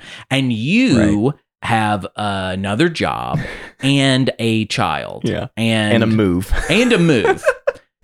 I just. house sale. Mhm. to And then there's this other stuff that I'm not even going to talk about Sure. right now that Yeah. I got going on with me that is not good either. It's nuts. And so it's What all just nuts. It will all be okay For sure. eventually, but right now it feels crazy. Yeah. Now read me those baby. Thank you for the friends. baby child big friends. Craig and Portmania, Hercules, Relic Stan, and Vince. You can rate this podcast and say five stars. These boys are doing great. Yeah. they seem like real on the come up and Actually, this time, how about this? I'm going to cash in on this one.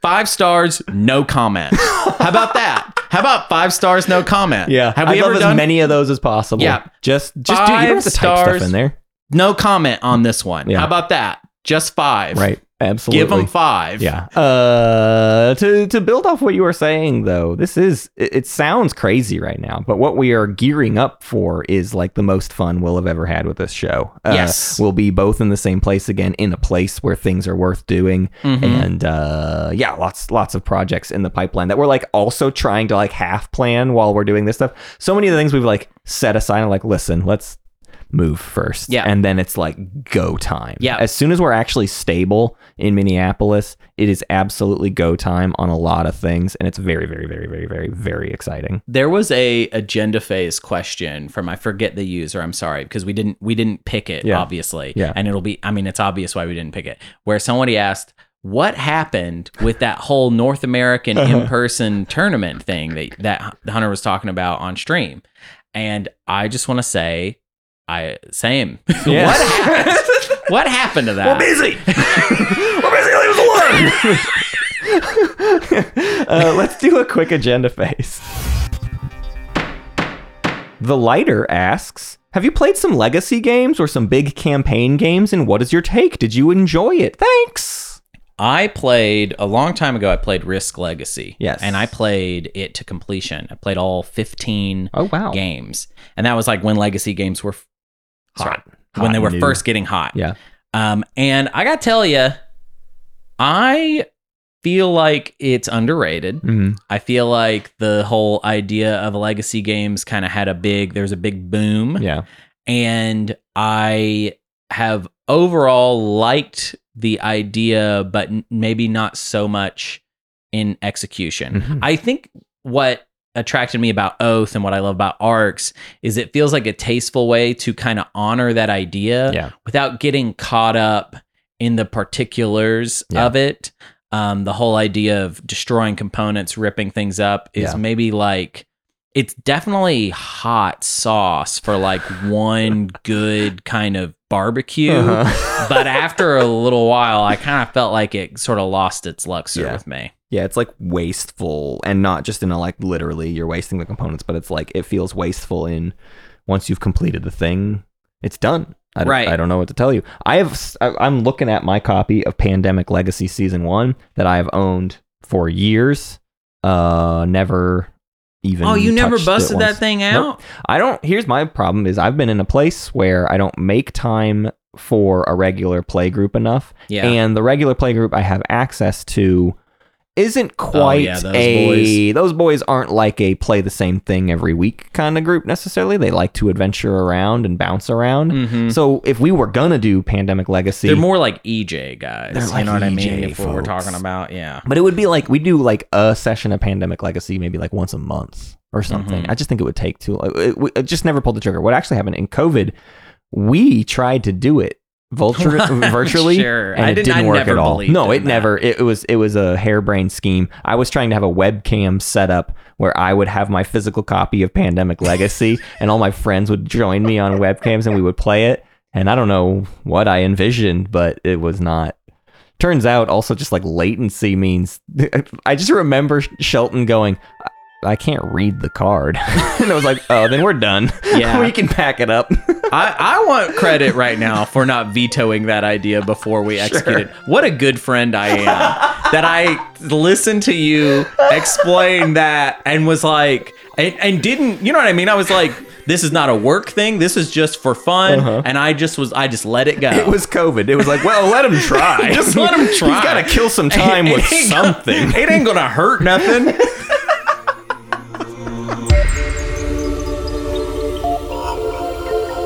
Thank you for listening to Space Cats Peace Turtles, and thanks to Ben Prunty for the use of his music. You can find more at benpruntymusic.com and benprunty.bandcamp.com. Pax Magnifica, Bellum Gloriosum.